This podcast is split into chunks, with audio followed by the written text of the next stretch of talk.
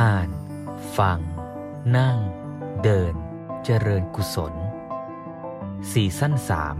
ตามรอยอริยวินัย ร่วมกันศึกษาธรรมะ น้อมนำสู่การปฏิบัติในทุกขณะของชีวิต เพื่อพัฒนาภายในแห่งตนและสังคมส่วนรวม ในเดือนมกราและกุมภาเราว่ากันด้วยเรื่องการศึกษาแนวพุทธ คือการศึกษาที่จะพัฒนามนุษย์ให้เต็มศักยภาพ ในส่วนของเดือนมีนาจนถึงพฤษภาคม เราว่ากันด้วยเรื่องของนิติศาสตร์และรัฐศาสตร์แนวพุทธ เมื่อวันอาทิตย์ที่แล้วเราได้ฟังธรรมบรรยาย เรื่องนิติศาสตร์แนวพุทธและถ้าใครได้ร่วมกิจกรรมชวนอ่านชวนทำในช่วงเช้าวันอาทิตย์ เราก็อ่านหนังสือเรื่องเดียวกันนั้น คือนิติศาสตร์แนวพุทธ ส่วนในวันอาทิตย์นี้เมื่อเช้า เราได้จัดกิจกรรมชวนอ่านชวนทำชวนกันอ่านหนังสือ เรื่องรัฐศาสตร์เพื่อชาติ กับรัฐศาสตร์เพื่อโลก และเดี๋ยวในค่ำคืนวันนี้เราก็จะได้ฟังธรรมบรรยาย เรื่องพุทธรัฐศาสตร์ นิติศาสตร์แนวพุทธ กับพุทธรัฐศาสตร์ จะมาเชื่อมต่อเชื่อมโยงกัน แปลว่า จริง ๆ แล้วนิ นิติศาสตร์กับรัฐศาสตร์ก็แยกกันไม่ขาด ถ้าจะว่าย้อนไปจริง ๆ แล้ว นิตินี่ ก็แปลว่า การนำหรือผู้นำศาสตร์ของการนำนะหรือการปกครองนั่นเอง จริง ๆ แล้ว ในความหมายของนิติศาสตร์และรัฐศาสตร์ก็คลุมความทั้งการปกครองด้วยและการออกกฎกติกาเพื่อที่จะให้เกิดระบบการปกครองอยู่ร่วมกัน แต่ว่า กติกาที่ตั้งขึ้นนั้น อาจจะเป็นกติกาที่เป็นธรรมก็ได้ ไม่เป็นธรรมก็ได้ ขึ้นอยู่กับปัญญาและเจตนาของผู้ที่ออกกฎกติกานั้น แล้วกติกากฎหมายทั้งหมด ก็เป็นเครื่องมือของระบบการปกครองนั่นเอง ถ้าว่ากันในระบบการปกครองแบบประชาธิปไตย คนที่จะมีอำนาจเป็นใหญ่ในการปกครอง ไม่ใช่บุคคลใดบุคคลหนึ่ง แต่คือประชาชนทั้งหมด ซึ่งรวมถึงเราท่านทั้งหลายด้วย ก็แปลว่าเราท่านทั้งหลายนั้น คือผู้ใช้อำนาจอธิปไตย คืออำนาจในความเป็นใหญ่ที่จะตัดสิน ในเรื่องราวต่างๆ เพียงแต่ว่าเราไม่ได้ตัดสินโดยตรง แต่ตัดสินผ่านระบบตัวแทน แต่กระบวนการตัดสินนั่นเองแหละ ก็จะเป็นเครื่องมือในการใช้อำนาจที่เรียกว่าอำนาจอธิปไตย แต่คำว่าอำนาจอธิปไตยที่ว่านี้เนี่ยถ้าเราลองมองให้ลึกลงไปคำว่าการปกครองในระบอบประชาธิปไตย จะเกิดขึ้นได้ก็แต่เมื่อประชาชนแต่ละคน ซึ่งเป็นผู้ใช้อำนาจอธิปไตยนั้นมีความสามารถในการที่จะปกครองตนเอง เป็นเบื้องต้นก่อนถ้าเราไม่สามารถปกครองตนเองได้ เราก็ไม่สามารถที่จะไปร่วมกันปกครองประเทศหรือสังคมส่วนรวมได้ คำว่าปกครองตนเองในที่นี้ถ้าว่ากันให้ลึกลงไปอีก ก็แปลว่าต้องปกครองตนเองให้เป็นอิสระจากอำนาจของกิเลสตัณหาด้วย เพราะถ้าเราตกอยู่ใต้อำนาจกิเลสตัณหา ความเห็นแก่ตัว เราก็จะใช้อำนาจในเชิงปกครองนั้น เพื่อหาประโยชน์ให้แก่ตัว ถ้าเป็นประชาชนในระบอบประชาธิปไตย ก็ใช้อำนาจของตัวนั้นเพื่อหาประโยชน์ให้แก่ตัว ถ้าเป็นผู้ทรงอำนาจเผด็จการในระบอบการปกครองแบบเผด็จการ ก็ใช้อำนาจของตนในการปกครองนั่นแหละ เพื่อหาประโยชน์ให้แก่ตัวเอง เพราะฉะนั้นว่ากันโดยที่สุดแล้วเนี่ยคำว่าการปกครองเนี่ยก็จะต้องเริ่มต้นที่เราในฐานะมนุษย์แต่ละคน ที่จะปกครองตนเอง ปกครองคือดูแลตนเองว่าในการตัดสินใจแต่ละครั้งนั้นเนี่ย เราจะตัดสินใจ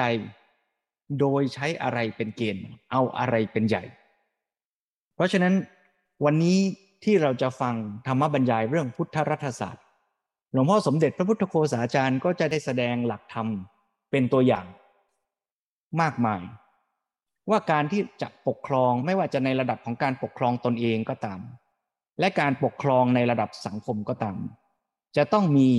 คุณธรรมอย่างไรเป็นพื้นฐานอยู่ในจิตในใจ ถ้าพูดการปกครองในภาพของสังคมใหญ่ ก็ยกตัวอย่างเช่นว่า พระราชามหากษัตริย์จักรพรรดิที่เป็นผู้ปกครองแผ่นดิน ปกครองอาณาจักร ก็จะต้องมีคุณธรรมเช่น ทศพิธราชธรรม จักรวรรดิธรรมเป็นต้น ซึ่งท่านใดสนใจก็ขอให้ไปอ่านฟังเพิ่มเติมในธรรมบรรยาย และมีหนังสือชื่อเดียวกันนี้ด้วยนะฮะ คือรัฐศาสตร์เพื่อชาติและรัฐศาสตร์เพื่อโลก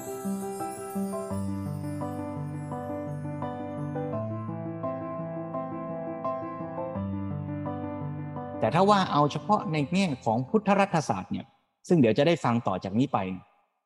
นอกจากคุณธรรมเหล่านี้แล้ว ก็ยังมีคุณธรรมอีกสองข้อที่วันนี้เราจะยกมาฟังร่วมกัน เป็นบางช่วงบางตอน ของธรรมบรรยายเรื่องพุทธรัฐศาสตร์ทั้งหมดนั้น ก็คือหลักธรรมเรื่องว่า อธิปไตยสามคือเราจะเอาอะไรเป็นใหญ่ในกระบวนการตัดสินใจของเรา ไม่ว่าตัวบุคคลที่ตัดสินใจนั้นเนี่ยจะเป็นประชาชน จะเป็นคุณพ่อคุณแม่ จะเป็นผู้ไปเลือกตั้ง จะเป็นผู้ออกกฎหมาย จะเป็นผู้บริหารประเทศ เราทุกคนล้วนตัดสินใจ โยมตัดสินใจไหมว่า คืนนี้จะเข้ามาห้องประชุมซูมมาร่วมกิจกรรมนี้หรือไม่มาก็โยมก็ตัดสินใจนะ ตัดสินใจด้วยเหตุผลอะไรล่ะอ่าเมื่อตอนเย็นโยมตัดสินใจไหมว่าจะกินข้าวกับอะไร จะกินเยอะกินน้อย ตัดสินใจไหมและเดี๋ยวจบกิจกรรมนี้แล้วจะทำอะไรต่อดี ต้องตัดสินใจไหมก็แสดงว่าการตัดสินใจนี่มันมีอยู่แทบจะตลอดเวลาเลยนะ หรือแม้แต่โยมกำลังฟังอยู่ตอนนี้ โยมอาจจะตัดสินใจว่า เอ๊ะจะฟังต่อดีหรือว่าจะออกไปดีก็ได้ แล้วทุกการตัดสินใจนั้นเราเอาอะไรเป็นเกณฑ์ล่ะ เราเอาความพอใจของเรา หรือเราเอาความเชื่อของเราว่ามันดี หรือเราเอาประโยชน์ เอาพักพวก ว่าโอ้ ถ้าออกไปเดี๋ยวพวกว่าเพื่อนว่างั้นอยู่ก่อนก็ได้ หรืออยู่เพราะว่าเขาเกรงใจพระอาจารย์ หรือว่าอยู่เพราะว่าเห็นตัวเหตุตัวผล สาระประโยชน์ อันนี้ก็คือกระบวนการตัดสินใจของเราในแต่ละขณะเนาะโยมเคยไหม ตั้งใจว่าจะออกกำลังกาย แล้วพอถึงตอนเวลาจะต้องหยิบรองเท้ามาใส่จริง ๆ เนี่ย เราก็ตัดสินใจทำอย่างอื่นแทนเอ้การตัดสินใจนั้นมันเกิดขึ้นเพราะอะไรนะ แล้วเราจะตัดสินใจแต่ละเรื่องด้วยวิธีคิดอย่างไร นี่คือเรื่องของอธิปไตย ซึ่งสุดท้ายก็จะไปพบว่า เราจะตัดสินใจให้ดีแท้แน่ชัวร์เนี่ยก็ต้องเอาหลักการ เอาความถูกต้องเป็นใหญ่ ก็เรียกว่า เอาธรรมเป็นใหญ่ธรรมในที่นี้ไม่ได้หมายความว่า เป็นธรรมะในนามของศาสนาไหน แต่คือธรรมะคือความถูกต้อง ซึ่งคำว่าความถูกต้องเนี่ยก็คงจะต้องพูดกันต่ออีกยาว และเดี๋ยวก็จะมีธรรมบรรยายที่หลวงพ่อสมเด็จพูดขยายความของคำว่าธรรมาธิปไตย ให้ชัด ลึกลงไปอีก วันนี้ฟังเป็นหลักการภาพกว้าง โดยย่อไว้ก่อน แล้วหลักอธิปไตยนั้นก็จะไปปรากฏชัด ว่าเราจะตัดสินใจอยู่บนฐานของธรรมเอาธรรมเป็นใหญ่ อยู่ในหลักธรรมอีกชุดหนึ่ง ก็คือข้ออุเบกขาในชุดพรหมวิหาร เพราะการที่จะวางตัวอุเบกขาได้นั้นเนี่ยก็จะต้องยึดเอาหลักธรรมเป็นหลัก ไม่ได้เอาความรู้สึกระหว่างมนุษย์เป็นใหญ่ ตอนนี้โยมที่ฟังอยู่ พอจะเชื่อมโยง ความเข้าใจระหว่างคำว่า ธรรมาธิปไตย การเอาธรรมเป็นใหญ่ในการตัดสินใจทำการต่างๆ กับหลักอุเบกขาในพรหมวิหารได้ชัดเจนหรือไม่ ว่าเกี่ยวข้องกันอย่างไร ถ้าชัดแล้วก็ลองฟังหลวงพ่อสมเด็จดูว่า หลวงพ่อสมเด็จพูดตรงกับที่เราเข้าใจไหม เอ๊หรือควรจะถามว่าเราเข้าใจตรงที่หลวงพ่อสมเด็จพูดหรือเปล่า ส่วนท่านใดยังไม่ชัด ก็ลองมาฟังร่วมกัน วันนี้เราจะฟังธรรมบรรยายที่เป็นช่วงตอนหนึ่ง ยังไม่ได้ทั้งหมดนะ ของธรรมบรรยายที่ชื่อว่าพุทธรัฐศาสตร์ ซึ่งมีอยู่สองช่วงด้วยกัน สิ่งที่จะฟังตอนที่จะฟังเนี่ยเป็นช่วงครึ่งท้าย ช่วงท้ายของช่วงที่หนึ่งกับตอนหัวหัวของช่วงที่สองต่อเนื่องกัน เอาละเพราะฉะนั้นเราจะมาฟัง หัวข้อแรกก่อน คือเรื่องเกี่ยวกับอธิปไตยสาม โยมลองตั้งใจสดับรับฟังให้ดีว่าธรรมะหัวข้อนี้ จะเป็นธรรมะสำคัญชุดหนึ่ง ในเรื่องของการปกครอง ไม่ว่าจะหมายถึงการปกครองตนเองก็ดี หรือการปกครองสังคม ชุมชน ตั้งแต่ระดับครอบครัว หน่วยงานที่ทำงาน ไปจนถึงสังคมประเทศชาติและโลกทั้งมวลชวนโยมได้ตั้งใจสดับรับฟังร่วมกัน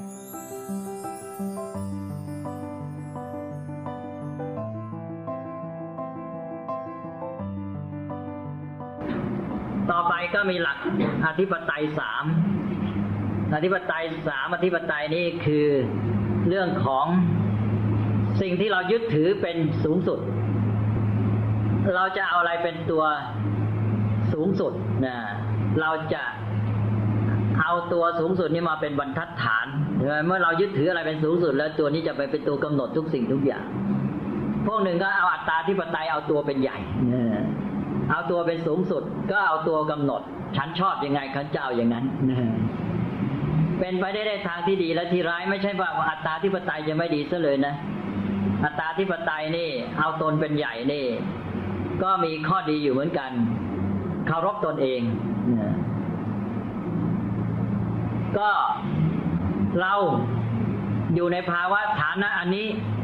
เป็นที่เคารพเขายกย่องเรา เชื่อถือเราแล้ว เราต้องทำการด้วยความรอบคอบให้สมกับภาวะของเราอย่างนี้เรียกว่าใช้อัตตาธิปไตยในทางที่ดี คือทำด้วยความเคารพตน หมายความว่าให้สมกับฐานนะไม่ทำไปโดยที่ว่าขาดความพิจารณาไตรตรองหรือวิจารณญาณแต่ว่าอัตตาธิปไตยในทางไม่ดีก็คือว่าบางทีกลายเป็นเพื่อผลประโยชน์ของฉันใช่ไหมหรือว่าเพื่อ อำนาจของฉันเพื่อฉันจะอยู่ได้ ใครจะเป็นไงก็ต้อง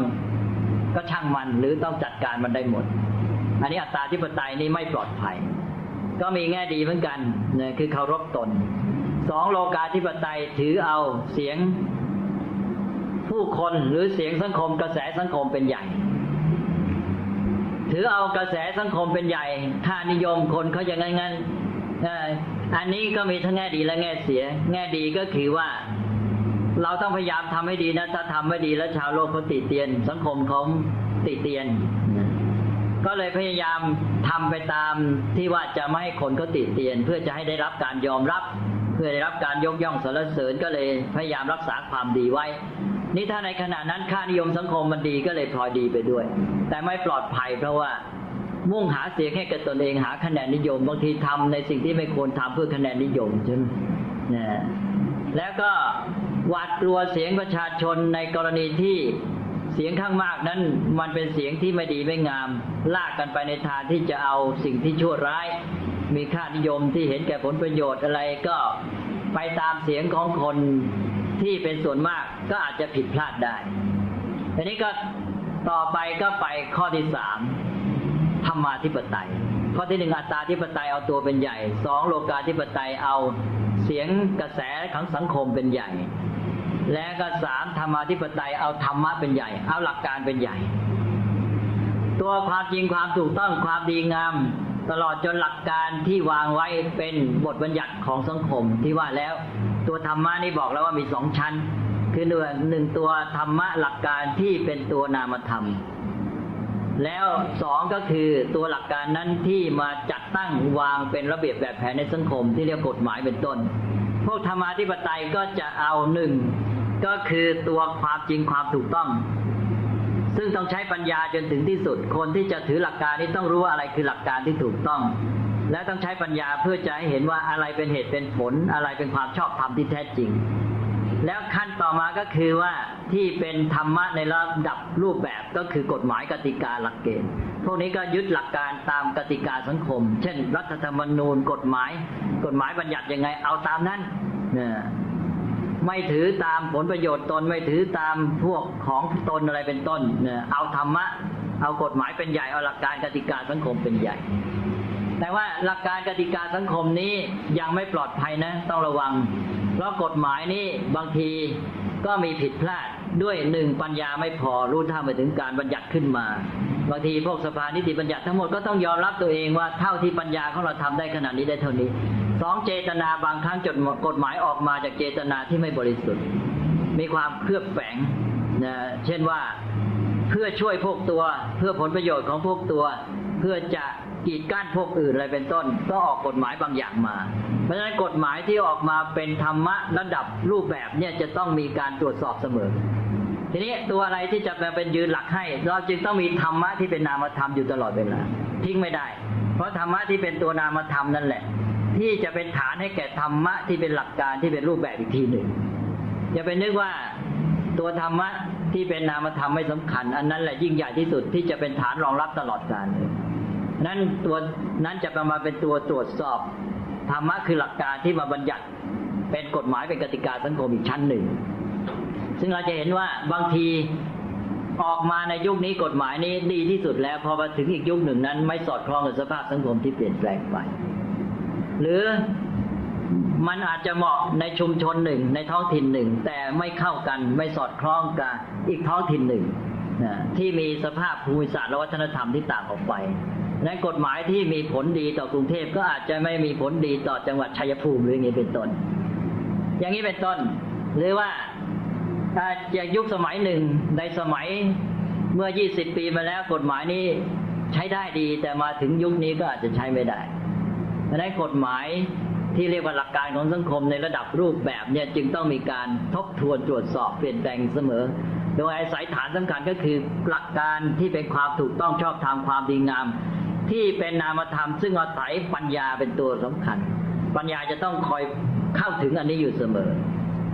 อ้าวทีนี้ก็มาถึงตรงนี้แล้ว ก็ไปอ่านว่านี่เรื่องของอภิอธิปไตยสามอธิปไตยสามนี้ที่ดีที่สุดก็คือธรรมาธิปไตย คือถือธรรมะเป็นใหญ่ถือหลักการ เดี๋ยวจะต้องพูดเรื่องความต่างระหว่างธรรมาธิปไตยประชาธิปไตยบางคนไปสับสนบอกจะให้ประเทศไทยเป็นธรรมาธิปไตย ธรรมาธิปไตยมันไม่ใช่รูปแบบการปกครอง มันเป็นคุณธรรม ในใจคนเป็นคุณสมบัติของคนแต่ละคน ประชาธิปไตยมันเป็นรูปแบบการปกครองของสังคมคนละเรื่องกันเลย อย่าได้ไปปนกันเชียวนะแต่ประชาธิปไตยที่ดีนั้นต้องให้คนที่ปกครองนั้นเป็นธรรมาธิปไตย ถ้าหากว่าคนที่ปกครองนั้น หรือมีส่วนร่วมในการปกครองไม่เป็นธรรมาธิปไตย จะไม่สามารถมีประชาธิปไตยที่ดีได้ เดี๋ยวเราจะพูดเรื่องนี้กันอีกทีหนึ่ง แต่ต้องระวังอย่าไปสับสนไปอ่านขาด อันนี้ต่อไปไปเอาที่อธิปไตยสามแล้วก็ขอผ่านไป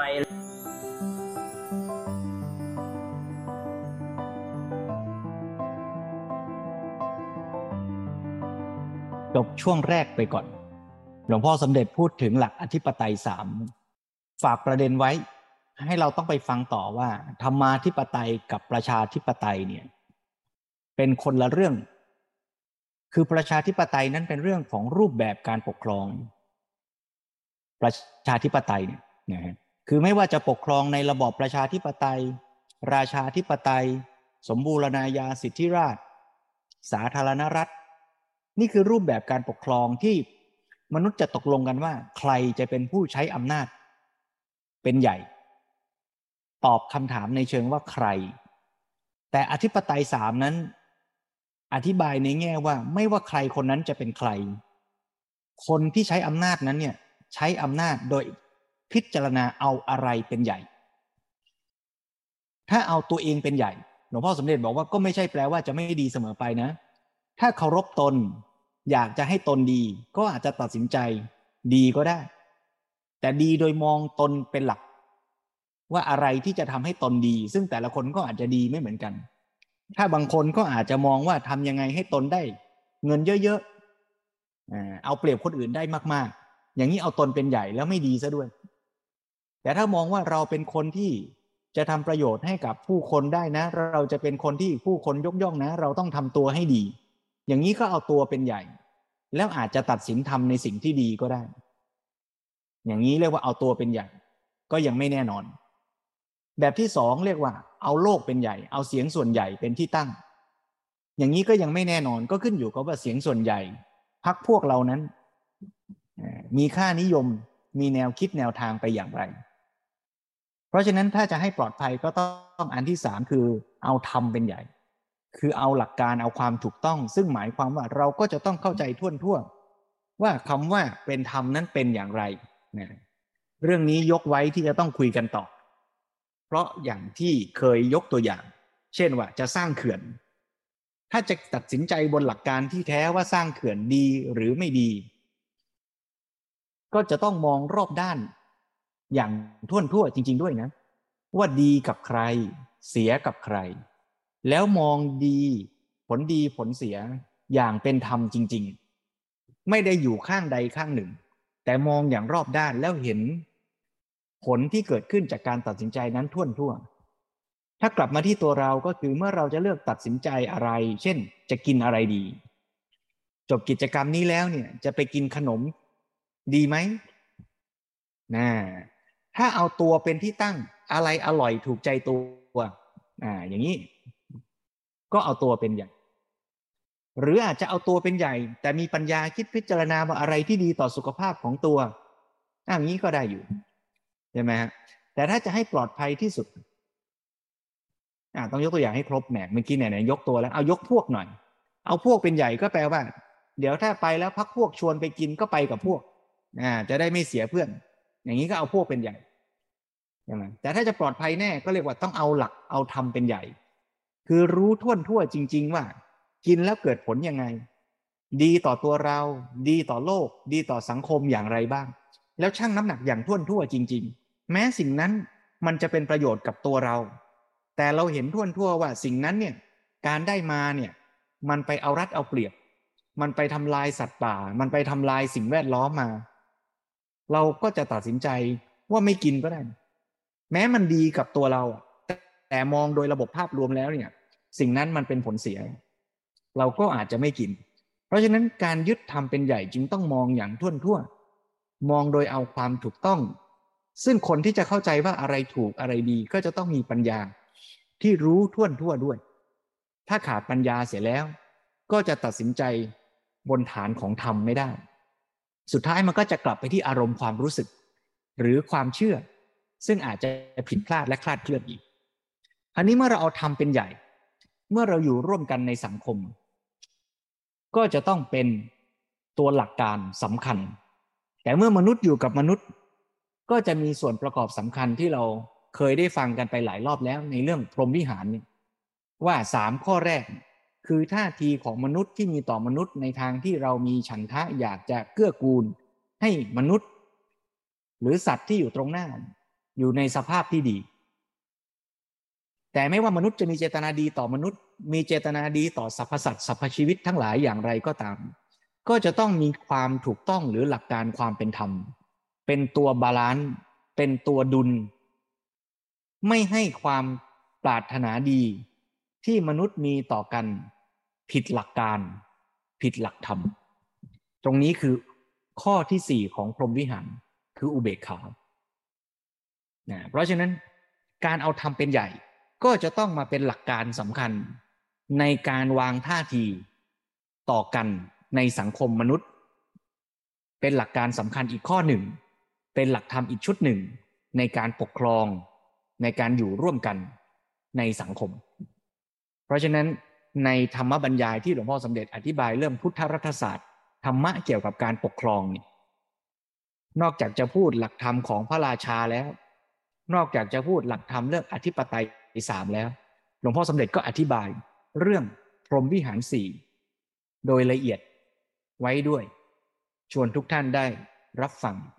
ธรรมบัญญายในตอนต่อไปในหัวข้อที่เกี่ยวกับพรหมวิหารสี่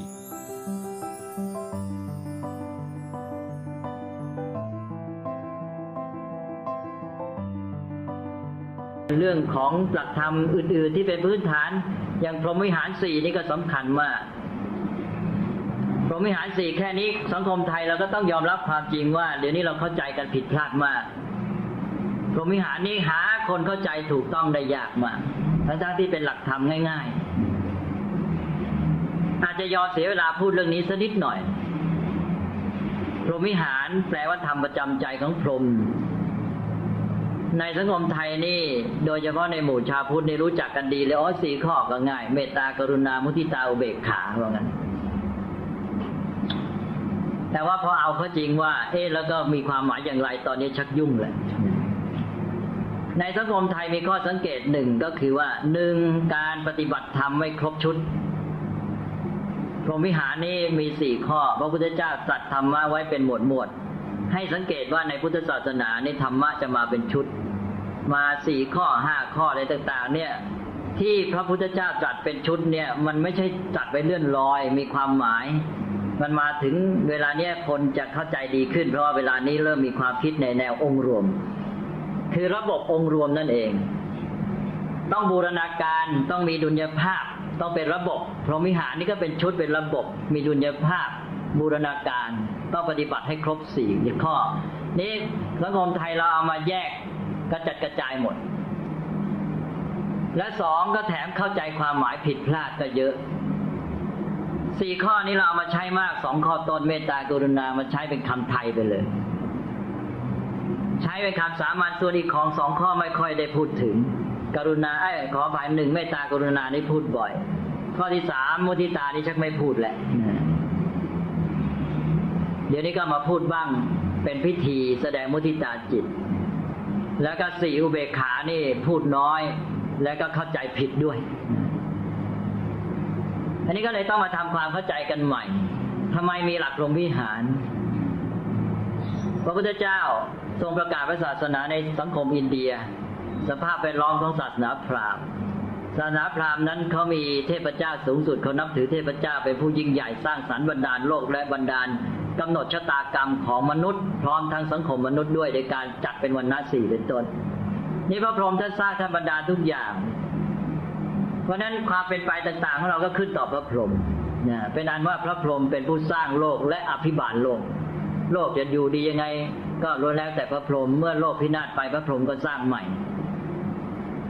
เมื่อ โลกอยู่มานานจนกระทั่งพินาศไปครั้งหนึ่งเขาเรียกว่ากลับหนึ่งก็คือว่าถึงเวลาที่โลกพินาศแล้วพระพรหมจะสร้างใหม่อันนี้พระพุทธเจ้าทรงประกาศพระศาสนา พระพุทธเจ้าก็ตรัสซึ่งเราพูดเอาเองได้ว่า พระพุทธเจ้าตรัสว่า เราไม่ต้องไปพอรออย่ามัวรอพระพรหมสร้างโลกอภิบาลโลกเลยเราทุกคนเนี่ยมาช่วยกันสร้างโลกซะเองาเราจะรอพระพรหมสร้างโลก เราก็ไม่ได้มีความรับผิดชอบประพฤติกันตามสบายใจได้แต่ทำลายโลกกันไปสิใช่ไหมรอให้พระพรหมสร้างโลก มนุษย์เรานี่แหละ ไม่ต้องไปรอพระพรหมหรอกเรามาทำตัวเป็นพรหมซะเองช่วยกันสร้างสรรค์โลก เพราะนั้นแต่ละคนนี่ต้องเป็นพรหมซะเองนะพระพุทธศาสนานี่สอนให้เราทุกคนเป็นพรหมก็ให้จะเป็นพรหมได้ยังไง ก็มีธรรมะสี่ประการนี่สี่พรหมวิหารสี่ธรรมประจำใจของพรหม ธรรมประจำใจของพรหมมีอยู่แล้ว ท่านก็เป็นพรหมและท่านจะเป็นผู้สร้างสรรค์อภิบาลโลกเลยทีเดียว เนี่ย เราทุกคนเนี่ยจะได้เป็นส่วนร่วมในการสร้างสรรค์อภิบาลโลกมีธรรมะสี่ประการคือหนึ่งมีเมตตาสองกรุณาสามมุทิตาสี่อุเบกขาแล้วสี่ข้อนี้มีอย่างไร ความหมายของสี่ข้อนี้ก็เป็นความหมายที่ไม่ยาก แต่ว่าเราก็ยังสับสนกันอยู่ไม่น้อย แม้แต่เมตตากรุณาก็ยังแยกกันไม่ค่อยถูก จะแยกอย่างไร วิธีแยกง่ายที่สุดก็คือว่า ธรรมะสี่ข้อนี้เป็นท่าทีของจิตใจที่จะแสดงออกต่อผู้อื่นใช่ไหมเมื่อแสดงต่อผู้อื่นความหมายมันจะเห็นได้ง่าย เมื่อเราไปพิจารณาจากผู้อื่นเข้ามา พิจารณายังไงก็พิจารณาว่าธรรมะเหล่านี้ใช้แสดงต่อผู้อื่นในสถานการณ์ต่าง ๆ ที่เขาประสบเราก็ดูความแตกต่างของธรรมะสี่ข้อนี้จากสถานการณ์ที่เพื่อนมนุษย์เขาประสบ มนุษย์นั้นประสบสถานการณ์อะไรบ้าง สถานการณ์ที่มนุษย์จะได้ประสบมีสี่สถานการณ์ สถานการณ์อะไรบ้างหนึ่งสถานการณ์ปกติ แน่นอนสถานการณ์ต้นก็คือสถานการณ์ปกติเขาอยู่เป็นปกติก็ไม่ได้เดือดร้อนอะไรไม่มีอะไรเป็นพิเศษเนี่ยอยู่กันทั่วๆไปเนี่ย พบเห็นกันอยู่ สถานการณ์ปกตินี่เราก็มีข้อหนึ่งคือเมตตาข้อหนึ่งเมตตาในสถานการณ์ปกติก็มีความเป็นมิตร เมตตาก็มาจากมิตรตแปลงอีเป็นเอก็เป็นเมตตามิตตาแปลงอีเป็นเอเป็นเมตตาและอาเป็นอาก็เป็นเมตตา เป็นคนก็เป็นมิตตาเป็นธรรมะก็เป็นเมตตาเท่านั้นเองความเป็นมิตรน้ำใจมิตร คุณสมบัติของมิตรเนี่ยก็หมายความว่าอยู่กับเพื่อนร่วมโลกเขาเป็นปกติแล้วก็เป็นมิตร มีความรักความปรารถนาดีถือเป็นเพื่อน ต่อไปสถานการณ์ที่สองเป็นยังไง สถานการณ์ที่สองก็ง่ายก็คือเขาตกต่ำลงไปจากปกติ พอเขาตกต่ำลงไปเดือดร้อนประสบปัญหา ขาดแคลนยากไร้มีภัยอันตราย เราก็ย้ายไปสู่ธรรมะข้อที่สองก็มีกรุณา ก็พลอยหวั่นใจในทุกข์ของเขา กรุณาที่แปลว่าพลอยหวั่นใจในทุกข์ของเขา ก็อยากจะช่วยเหลือแก้ไขปลดเรื่องปัญหาให้เขาทำให้เขาพ้นจากความทุกข์ความเดือดร้อนนี่เรียกว่าการุณา ต่างกันชัดมากเมตตากรุณาเนี่ยไม่มีทางเหมือนกันเลยนะเมตตาใช้ในยามเขาเป็นปกติ กรุณาใช้ในยามเขาตกต่ำผิดปกติแหละต่อไปสถานการณ์ที่สามเมื่อไม่ตกไม่เป็นปกติ แล้วก็ไม่ได้ตกต่ำจะเป็นไงก็ขึ้นสูงสิทีนี้ สถานการณ์ที่สามเขาขึ้นสูงได้ดีมีสุขประสบความสำเร็จทำสิ่งที่ถูกต้องดีงาม เราก็ย้ายไปข้อที่สามก็คือมีมุทิตาแปลว่าพลอยยินดีด้วย กรุณาแปลว่าพลอยหวั่นใจด้วยในทุกข์ของเขามุทิตาแปลว่าพลอยยินดีด้วยในความได้ดีมีสุขของเขา เขาทำสิ่งถูกต้องดีงามมีความสุขความสำเร็จก็พลอยยินดีด้วย พร้อมจะส่งเสริมสนับสนุนนี่สามสถานการณ์ ต่อไปสถานการณ์ที่สี่อะไรหนึ่งปกติสองตกต่ำสามขึ้นสูงเอลสถานการณ์ที่สี่อะไรล่ะ จะไปไหนแล้วทีนี้นะ ไหนได้ไงนะเลยบ่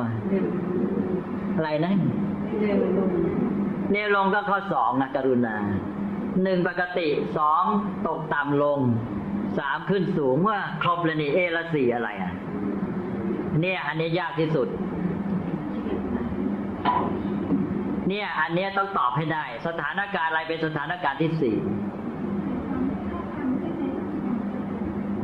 ก็ต้องตอบให้มันเป็นที่ตัวคนว่าเขาอยู่ในสถานการณ์อะไรสถานการณ์อะไร ก็เอาอย่างนี้กันแล้วกันที่อาจารย์ตอบมาก็เป็นสาระสำคัญแต่ทีนี้ว่าอยากจะให้ชัดให้เป็นสถานการณ์ คือสามสถานการณ์นี้เป็นความสัมพันธ์ระหว่างคนกับคน คนกับคนเนี่ย เขาเป็นปกติเป็นมิตร มีเมตตาเขาตกต่ำเดือดร้อนกรุณาเขาขึ้นสูงก็มือมือทิตา ความสัมพันธ์ระหว่างคนต่อคน ทีนี้สังคมมนุษย์นั้นไม่ได้อยู่ลำพังความสัมพันธ์ระหว่างคนกับคนเท่านั้น มนุษย์อยู่ร่วมกันช่วยเหลือกันได้ดี ไม่พอที่จะให้สังคมอยู่ได้ดีเลยเพราะว่าสิ่งที่รองรับ สังคมมนุษย์อยู่อีกชั้นหนึ่งก็คือตัวหลักการ แห่งความจริงความถูกต้องดีงาม ความเป็นจริงตามกฎธรรมชาติ ความเป็นเหตุเป็นผลในสิ่งทั้งหลายตัวธรรมะนี่ลึกลงไปกว่าความสัมพันธ์ระหว่างมนุษย์ด้วยกัน สิ่งที่รองรับสังคมให้อยู่ได้ก็คือตัวธรรมะ ราะฉะนั้นตอนนี้จะมีอันที่ลึกซึ้งกว่าสามข้อตน สถานการณ์ที่สี่ก็คือสถานการณ์ที่ว่า ในกรณีใดก็ตามที่ความสัมพันธ์ระหว่างมนุษย์ไปส่งผลกระทบต่อตัวธรรมะ ต้องหยุดความสัมพันธ์ระหว่างมนุษย์ในสามข้อต้นเสียแล้วไปสู่สถานการณ์ที่สี่เรียกว่าอุเบกขา อันนี้เป็นข้อที่สำคัญที่สุดเลย อุเบกขาที่คุมท้าย แม้มนุษย์จะอยู่ร่วมกันได้ดีช่วยเหลือกัน แต่ถ้าเสียหลักไปละเมิดธรรมะเข้าสังคมนี้อยู่ไม่ได้ ก็ยกตัวอย่างง่ายๆก็อย่างที่พูดบ่อยๆเช่นอย่าง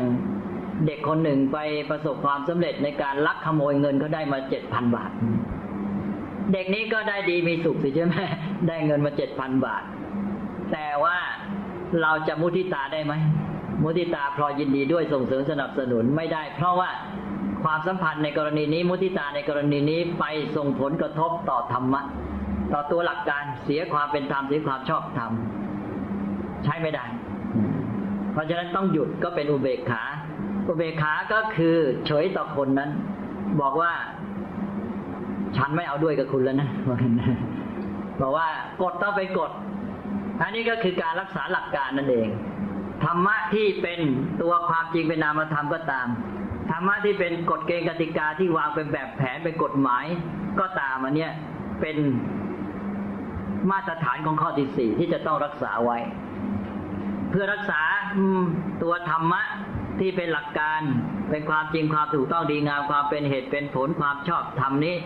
เราต้องหยุดความสัมพันธ์กับคนไว้ เพื่อปฏิบัติให้เป็นไปตามธรรม มิฉะนั้นเราจะเข้าไปก้าวไก่แทรกแซงตัวธรรมะหรือหลักการและทำลายหลักการเสีย ซึ่งในสังคมบางสังคมนี้จะเอาความสัมพันธ์ระหว่างบุคคลเป็นใหญ่จนกระทั่งทำให้มองข้ามหลักการกฎเกณฑ์กติกานี้ และสังคมนี้ก็จะเอียง เสียดุลตั้งอยู่ไม่ได้อันนี้ที่สำคัญมากเพราะนั้นพรหมวิหารเนี่ยเป็นตัวสำคัญมาก มันเป็นความรับผิดชอบของทุกคนในสังคมไม่เฉพาะผู้ปกครองเท่านั้น แต่ผู้ปกครองเพราะนั้นเพราะปฏิบัติหน้าที่ต่อผู้อื่นมาก ก็เลยจะต้องให้ความสำคัญต่อหลักพรหมวิหารนี้ จนกระทั่งในสังคมไทยเราเรียกกันว่าเป็นธรรมะของผู้ใหญ่ ซึ่งที่จริงในพุทธศาสนาหาได้ว่าเช่นนั้นไม่ไม่มีที่ใดในพุทธศาสนาในคัมภีร์ที่กล่าวว่าหลักธรรมนี้เป็นหลักธรรมของผู้ใหญ่ แต่ในสังคมไทยเรามาพูดว่าเป็นธรรมะของผู้ใหญ่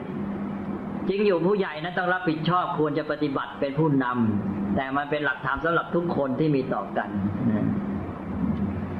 เอาละก็ขอยกตัวอย่างนี่คือพรหมวิหารสี่ประการสามข้อแรกหนักในความรู้สึก คนเรานี่เขาอยู่ปกติเราก็มีความรู้สึกที่ดีเป็นมิตร เขาเดือดร้อนเป็นทุกข์เราก็มีความรู้สึกสงสารอยากช่วยเหลือ เขาได้ดีมีสุขเราก็รู้สึกยินดีด้วยพลอยดีใจส่งเสริมสนับสนุน หนักในความรู้สึก แต่ข้อสี่นี้หนักในความรู้คือปัญญา ต้องมีปัญญาจึงรู้ว่าอะไรคือธรรมะอะไรคือหลักการอะไรคือความถูกต้องชอบธรรมไม่งั้นรักษาไม่ได้ พุทธศาสนาเน้นความสำคัญของปัญญา เพราะฉะนั้นข้อสี่จึงเป็นตัวสำคัญ ความรู้ต้องมาคุมความรู้สึก ความรู้สึกจะเหนือละเมิดความรู้ไม่ได้ นั้นปัญญาจะต้องมาคุมหมดเลย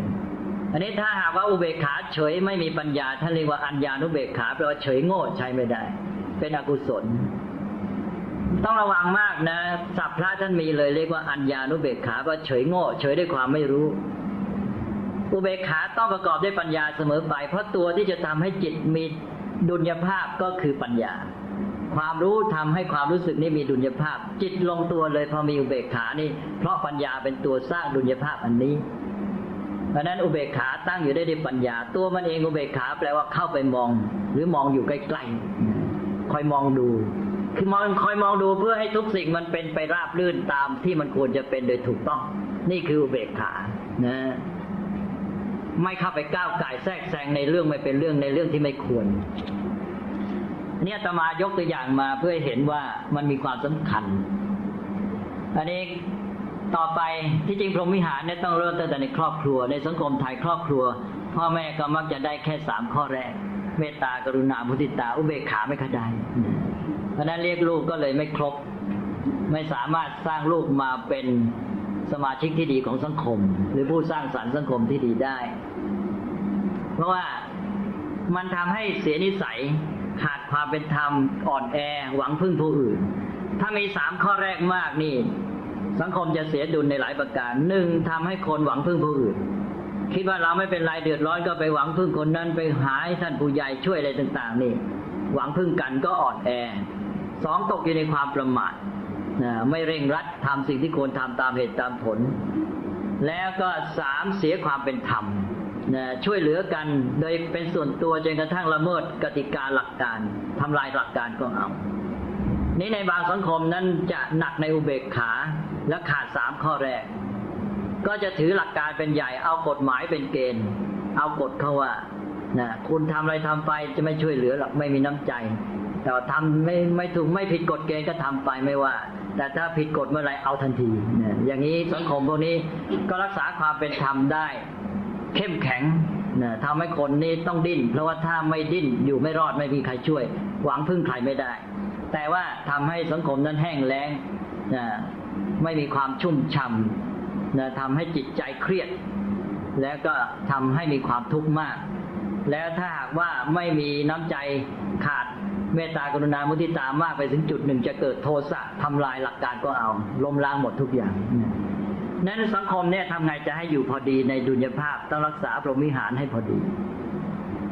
นี่พรหมิหารนี่ก็ไปแสดงออกในหลักอีกชุดหนึ่งที่ตามมาเรียกว่าสังหาวัตถุสี่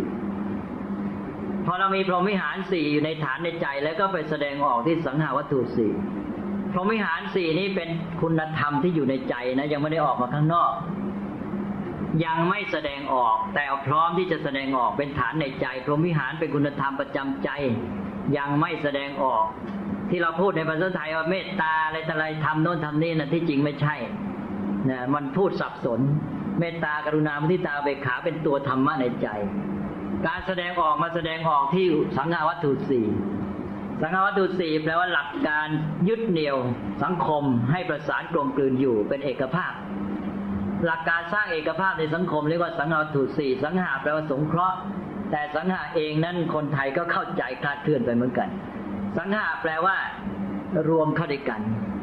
ขหาแปลว่าจับสังแปลว่ารวมเข้าด้วยกันว่าจับรวมเข้าไว้ หมายความว่าทำให้มันประสานกลมกลืนเป็นอันหนึ่งอันเดียวกัน หลักของสังหาก็คือว่าต้องการเอกภาพ ถ้าหากไม่มีหลักการสังหาคือการสงเคราะห์แล้วสังคมจะแตกกระจัดกระจาย ข้อที่หนึ่งทานช่วยด้วยสิ่งของ ข้อสองปิยวาจาช่วยด้วยถ้อยคำสามอัตถจริยาช่วยด้วยเรี่ยวแรงกำลังของเราเลยอ้าวเอากำลังแรงเรี่ยวแรงไปช่วย ก็ไปทำประโยชน์บำเพ็ญประโยชน์ให้แก่เขา ยามเป็นปกติก็อัตจริยาบำเพ็ญประโยชน์ด้วยเมตตาเนี่ยเราอยู่ด้วยกันเดินไปด้วยกันคนหนึ่งถือของน้อยคนหนึ่งถือของมาก เราก็ไปช่วยถือแบ่ง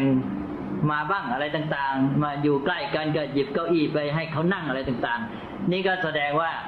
เป็นการที่ว่าอ๋อแบ่งแบ่งปันสิ่งของ เพราะตอนนี้อัจฉริยาเอากำลังไปช่วยด้วยเมตตา ทีนี้เขาตกทุกข์ได้ยากตกน้ำห รือว่าติดอยู่ในไฟเราก็เอากำลังกายเข้าไปช่วยโดดน้ำไปช่วยนี่เรียกว่าอัจฉริยาด้วยกรุณาสามเขาทำความดีกันนะทำความดีเราก็ไปส่งเสริมสนับสนุนโบราณนี่เช่นว่าขนสายเข้าวัด ชาวบ้านเขาไปช่วยกันขนสายเข้าวัดทำความดี หรือไปทำงานวัดทำความดีอะไรร่วมกัน เราก็ไปเอากำลังกายเข้าไปช่วยนี่เรียกว่าอัจฉริยาด้วยมุทิตา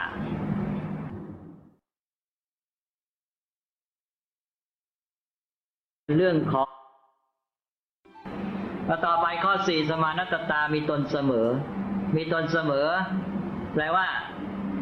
มีความเสมอภาค เสมอแบบเสมอนี่ต้องระวังให้ดี เวลานี้กำลังเสมอแบบแบ่งแยก ความเสมอของยุคปัจจุบันเนี่ยประชาธิปไตยที่มันกำลังพลาดเสียหลัก เพราะว่าเป็นความเสมอพลาดในเชิงแบ่งแยกและแข่งแย่งว่าแกได้สิบฉันต้องได้สิบแกได้ห้าร้อยฉันก็ต้องได้ห้าร้อยแบบนี้เขาเรียกว่า เป็นแนวคิดแบบแย่งชิงผลประโยชน์ ความเสมอภาคแบบนี้จะทำให้สังคมนี้แบ่งแยก ทีนี้เสมอภาคของพระสมานัตตาความมีตนเสมอ ภาษาพระความเสมอนี้ท่านเรียกว่าสมานะ สมานะที่แปลว่าเสมอนี่มาเป็นไทยกลายเป็นสมาน สมานภาษาไทยนี้ความหมายได้กลายเป็นว่าประสานกลมกลืน คำเดิมของพระสมานะแปลว่าเสมอทำไมเข้ามาสู่ภาษาไทยได้กลายเป็นประสานกลมกลืนก็เพราะคำว่าเสมอของพระเนี่ย มันเป็นความเสมอเชิงประสานนะกลมกลืนทำไมจึงเสมอแบบประสานกลมกลืนมีทุกข์ร่วมทุกข์ด้วยกัน สมานัตตาความมีตนเสมอ ท่านอธิบายว่าสมานะสุขทุกขตา ความเป็นผู้มีสุขและทุกข์เสมอกัน เขาสุขก็สุขด้วย เขาทุกข์ก็ทุกข์ด้วย มีปัญหาร่วมกันแก้ เรียกว่าเสมอในสุขและเสมอในทุกข์ถ้าอย่างนี้เสมอแบบประสานแน่นอนใช่ไหมมีสุขก็สุขด้วย แต่มีทุกข์ทิ้งกันอย่างนี้ก็ใช้ไม่ได้ ไม่เสมอในทุกข์เขามีสุขก็สุขด้วย เขามีทุกข์เราก็ทุกข์ด้วย อย่างนี้ร่วมสุขร่วมทุกข์ความเสมอแบบนี้ทำให้เกิดการประสานกลมกลืน เป็นความเสมอที่กลายเป็นว่าสมานในความหมายว่าประสานกลมกลืน ร่วมกันแก้ปัญหาสิจะทิ้งกัน มีภัยอันตรายก็ช่วยกันนะนี่อย่างนี้ สมานตตาเนี่ยเป็นตัวสำคัญมาก ถ้าเป็นความเสมอที่ถูกต้องแล้วจะประสานกลมกลืนยึดเหนี่ยวสังคมให้รวมกันได้ แล้วเสมอโดยไม่ดูถูกดูแคลนกันนี่เสมอแบบนี้ก็ประสานทั้งนั้น เสมอโดยไม่เลือกทีรักผลักที่ชัง ไม่ใช่ว่าเอาคนโน้นไม่เอาคนนี้ เลือกทีรักผลักที่ชัง ต้องเสมอภาคเพราะเสมอแบบไม่เลือกที่รักผักที่ชังก็ทำให้สมานได้ และก็เสมอแบบไม่เอารัดเอาเปรียบก็ทำให้ประสานกันได้ใช่ไหมความเสมอภาคที่ถูกต้องจะเป็นความเสมอภาคแบบประสานกลมกลืน ไม่ใช่เสมอภาคแบบแบ่งแยกและแข่งแย่ง เวลานี้สังคมกำลังเสียหลัก เพราะว่าเป็นความเสมอภาคแบบแบ่งแยกและแข่งแย่งอย่างที่ว่ามา นั้นสมานัตตาเป็นตัวสุดท้ายเลยทำให้เข้ากันได้ มีตนเสมอกันมีความเสมอภาคซึ่งอาศัยอุเบกขาเป็นตัวสำคัญ เพราะเป็นตัวรักษาธรรมใช่ไหมอันนั้นพอเรามีสี่ข้อสังหาวัตถุสี่ก็มารับกับพรหมิหารสี่สอดคล้องกันเลยพรหมิหารอยู่ในใจเป็นฐานออกมาสู่สนาวัตถุสี่ข้อ ในเชิงปฏิบัติการ ก็ยึดเหนี่ยวสังคม ให้มีความเป็นอันหนึ่งอันเดียวกัน นี่ก็เป็นหลักธรรมในการปกครองที่สำคัญ ที่จะทำให้คนอยู่ร่วมกันได้ นอกจากนี้ยังมีหลักที่สำคัญอีกก็คืออปริหานิยธรรมเริ่มตั้งแต่การหมั่นประชุมกันหนึ่งนิดเมื่อประชุมก็พร้อมเพรียงกันประชุมอะไรนี้อันนี้ตมาจะไม่ลงรายละเอียดแล้วนะมีการให้เกียรติสตรีด้วยนะ ในอปริหานิยธรรมเนี่ยข้อสำคัญก็คือต้องให้เกียรติสตรี คุ้มครองป้องกันไม่ให้ถูกข่มเหงแล้วก็สารานิยธรรมหกประการ สารานิยธรรมหกประการก็เป็นหลักที่สำคัญของประชาธิปไตยเลย ก็คือท่านบอกว่าให้มีกายกรรมด้วยเมตตาวจีกรรมด้วยเมตตา และกรรมโนกรรมด้วยเมตตา ที่บอกว่าทำการด้วยเมตตาทำการด้วยปรารถนาดีต่อกัน พูดก็พูดด้วยจิตเมตตาปรารถนาดีต่อกัน และก็คิดก็คิดดี คิดต่อการด้วยความปรารถนาดีเมตตา แล้วก็ต่อไปก็เป็นเรื่องเศรษฐกิจแล้วนะได้มาแบ่งกันกินใช้ ถ้าของพระท่านเรียกสาธารณโภคิตาแปลว่าความเป็นผู้บริโภคเสมอกันร่วมกันนะหมายความว่ามีของมาให้เป็นของร่วมกันนะก็ได้มาแบ่งกันกินใช้นะหมายความว่าจัดสรรรายได้ให้มันทั่วถึงนะ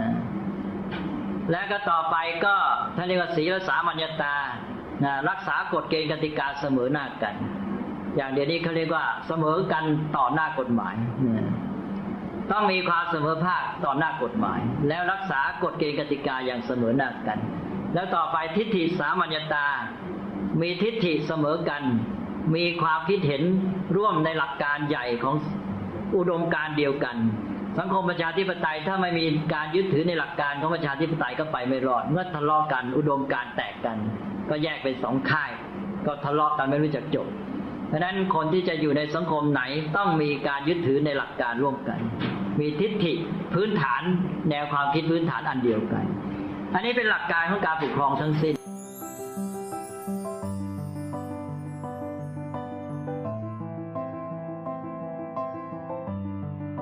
ที่จบไปนั้นเป็นบางช่วงของธรรมบรรยายเรื่องพุทธรัฐศาสตร์ หยิบมาจากทั้งช่วงที่หนึ่งและช่วงที่สองเป็นตัวอย่างหลักธรรมที่หลวงพ่อสมเด็จแสดงให้เห็น หลักธรรมหลายชุดเลย ที่เกี่ยวข้องกับการปกครองนะทั้งเรื่องของพรหมวิหาร สังขาวัตถุ อปริหานิยธรรม สารานิยธรรม ก็ชวนทุกท่านลองตรวจสอบ พิจารณาตนเอง ช่วงเวลาสักสิบนาทีสิบห้านาทีช่วงท้ายอาตมาอยากชวนให้ทุกท่านลองกลับมา ทบทวนตัวเราเอง ว่าในชีวิตของเรา เราตัดสินใจกระทำการต่างๆ ด้วยหลักอธิปไตยแบบไหน เรามีท่าทีต่อผู้คนรอบข้าง ตามหลักพรหมวิหาร อย่างบูรณาการได้ดุลหรือไม่ เรามีเมตตากรุณามุทิตา จนเกินขอบเขต ในสถานการณ์ที่ควรอุเบกขาหรือเปล่า เราทำอะไรด้วยความรัก ด้วยความสงสาร ด้วยความสนิทสนม จนผิดหลักการ ผิดหลักการของสังคม ผิดหลักการของการพัฒนามนุษย์หรือเปล่า ตามหลักสารานิยธรรม เรากระทำการต่างๆ ต่อกันด้วยเมตตาหรือไม่ เรามีสิ่งของเครื่องใช้ก็แบ่งปันจัดสรรทรัพยากร หรือเรากอบโกยเป็นส่วนหนึ่งของระบบที่สร้างความเหลื่อมล้ำในสังคมหรือเปล่า เรามีทิฏฐิร่วมกันในสังคมที่ปรารถนาอยากให้สังคมดี อยากให้สังคมเป็นไป ด้วยวิธีคิดแนวทางอย่างเดียวกันหรือไม่ หากตรงไหนที่เราสำรวจตัวเองแล้วรู้สึกว่า เรายังขาด หลักธรรม คุณธรรม ที่จะปกครองตน และร่วมกันปกครองสังคมนี้ ก็ชวนเราได้ค่อยๆ ปรับฝึก เสริมเพิ่มและพัฒนา ตัวเราก็จะปกครองตนเองให้อยู่รอดปลอดภัย สวัสดี แล้วก็จะได้เป็นส่วนหนึ่งในการสร้างสังคมที่ดีด้วย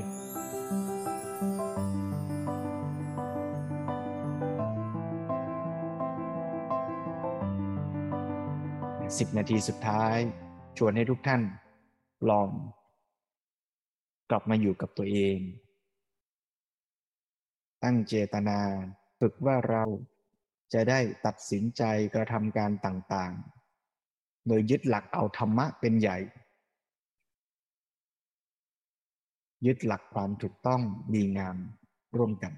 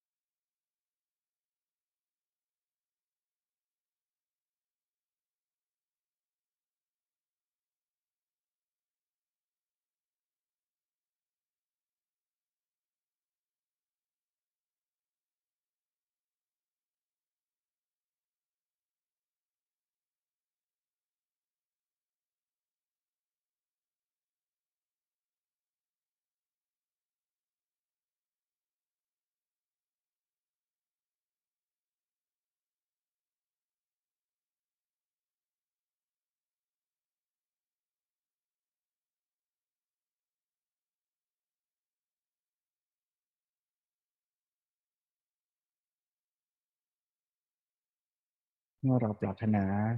ความดีงาม เราก็ตั้งเจตนาของเราต่อผู้คน ไม่ว่าจะเป็นคนในครอบครัวของเรา เพื่อนฝูงที่ทำงาน ผู้คนที่อยู่ร่วมกันในสังคม ฝึกตั้งเจตนาว่าเมื่อเราอยู่ร่วมกันเราก็จะปรารถนาดีต่อเขา เป็นมิตร ปรารถนาให้เขามีความสุข แล้วเราก็จะแสดงออกผ่านการกระทำด้วยทาน ปิยวาจา อัตจริยา เพื่อให้คนที่อยู่ตรงหน้าเรามีความสุขพ้นจากความทุกข์ ก้าวหน้าในความดีงามยิ่งขึ้น และเราก็ยึดหลักความถูกต้อง สมานอัตตา สมานผู้คน ไม่ใช่เพื่อแก่งแย่ง หรือแบ่งแยก แต่ปรารถนาร่วมสุขร่วมทุกข์ เกื้อกูลเสมอภาค เคารพให้เกียรติ ทุกผู้คนและทุกชีวิต โดยไม่แบ่งแยกว่าเราจะทำเพื่อตัวเราเอาแต่ประโยชน์ของตัว แต่เห็นตัวเราสมานเป็นหนึ่งเดียวกับทุกผู้คนทุกชีวิต เมื่อเรารวมและสมานกับทุกชีวิตสุดท้ายก็คือความไม่มีตัวตนของเรานั่นเอง เราจะทำอะไรอะไรก็เพื่อประโยชน์ส่วนรวมส่วนร่วม ไม่ใช่เพื่อตัวเรา ไม่ใช่เพื่อสนองอัตตาตัวตนของเรา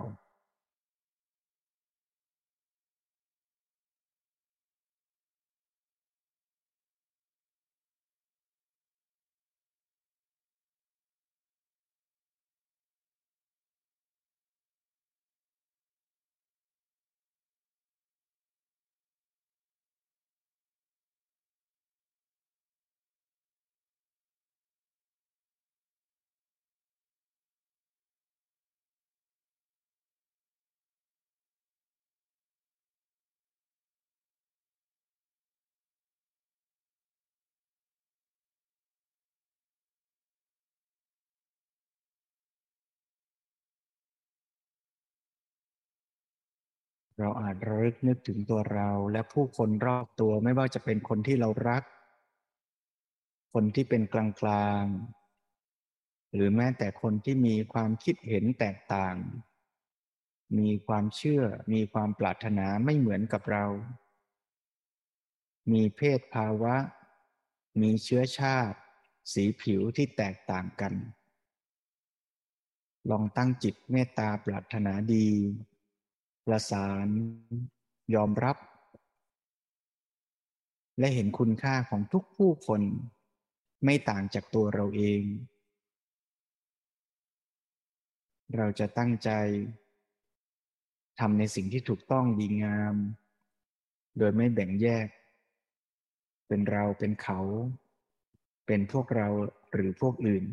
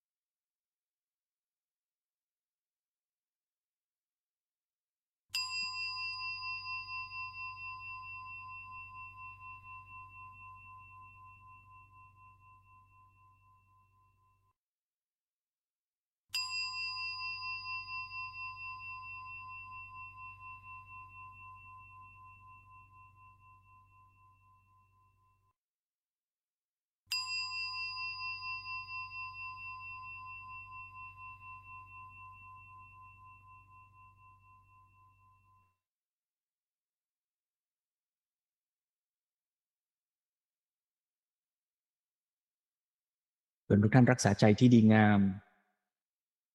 และเมื่อเราอยู่กับผู้คนตรงหน้าไม่ว่าคนนั้นจะเป็นใคร เราจะบ่มเพาะความรู้สึกดีงามอย่างนี้ ความปรารถนาดี ต่อผู้คนทั้งหลาย โดยไม่แบ่งแยก โดยไม่สร้างความเป็นตัวตน แต่เราก็จะพิจารณา สิ่งที่ถูกต้องดีงาม ตามสติปัญญาที่เรามี ดีที่สุด ดีที่สุดที่เรารู้ โดยไม่แบ่งแยกว่าถูกใจ โดยไม่แบ่งแยกว่าเป็นพวกไหน ทุกคนจะเสมอหน้า บนหลักการและความถูกต้อง ความสมานสามัคคีก็จะเกิดขึ้น ความสุขในครอบครัวในสังคม ก็จะเกิดมีขึ้น ในสัปดาห์หน้า เราจะเรียนรู้กันต่อว่าเราจะร่วมกันอยู่ในสังคม แม้มีความแตกต่าง แต่ไม่จำเป็นต้องขัดแย้ง แม้เราจะคิดไม่เหมือนกัน เราจะรักษาใจเรา และเราจะเป็นส่วนหนึ่งในสังคมที่จะสร้างให้เกิดการสมาน ไม่ใช่เป็นส่วนหนึ่งในสังคมที่จะทำให้เกิดการแตกแยก เราจะเริ่มที่ตัวเราอย่างไร ไม่ว่าสังคมนั้นจะหมายถึงในบ้าน ที่คุณพ่อคุณแม่อาจจะคิดต่างกัน คุณพ่อคุณแม่กับลูก ซึ่งมีโลกและชีวิตที่ต่างกัน สิ่งแวดล้อมที่ต่างกัน ย่อมจะคิดเห็นมีมุมมองไม่เหมือนกัน แต่ความแตกต่างนั้น จะประสานสอดคล้อง เสริมเติมให้สร้างสรรค์ได้อย่างไร วันอาทิตย์หน้าชวนอ่านชวนทำจะชวนทุกท่าน อ่านหนังสือในหัวข้อเรื่อง สลายความขัดแย้ง เข้มแข็งด้วยปัญญา แล้วในวันอาทิตย์ตอนค่ำสัปดาห์หน้า ก็จะมาฟังธรรมบรรยาย ในเรื่องความรุนแรงเกิดจากความอ่อนแอ แล้วต่อจากนั้นอาทิตย์ถัดไปก็จะเป็นเรื่องเกี่ยวกับสันติภาพ ชวนทุกท่านให้เห็นว่าเมื่อเรากลับมาดูแลปกครอง รักษาตนให้ดี เราจะเป็นส่วนหนึ่งในการสร้างสังคมที่ดีด้วย อ่าน ฟัง นั่ง เดิน เจริญกุศล สี่สั้นสามตามรอย อริยวินัย